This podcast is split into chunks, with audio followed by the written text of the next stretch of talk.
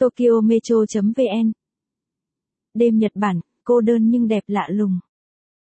Anthony Presley là một nhiếp ảnh gia, nhà làm phim sống tại Mỹ, có tình yêu lớn với Nhật Bản.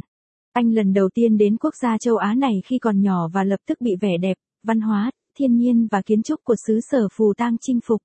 Do đó, khi bắt đầu hoạt động nghệ thuật, Anthony ấp ủ dự định quay trở lại, cảm nhận mọi ngóc ngách cuộc sống ở Nhật và ghi lại những khoảnh khắc đời thường. Anthony dành 2 năm ở Nhật, vác máy ảnh, luồn lách khắp các hang cùng ngõ hẻm. Anh đặc biệt bị mê hoặc bởi khung cảnh ban đêm trên các đường phố Nhật Bản.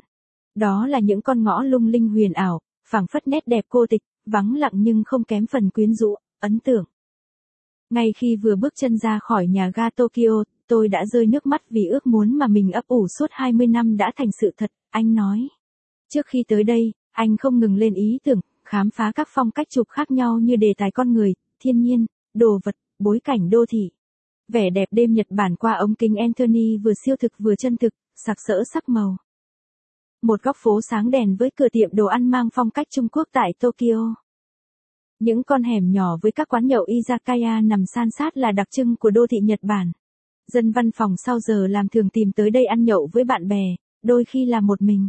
Khoảng cách gần gũi giữa người với người, quán với quán khiến ngay cả những người lẻ bóng cũng không cảm thấy ngại ngùng.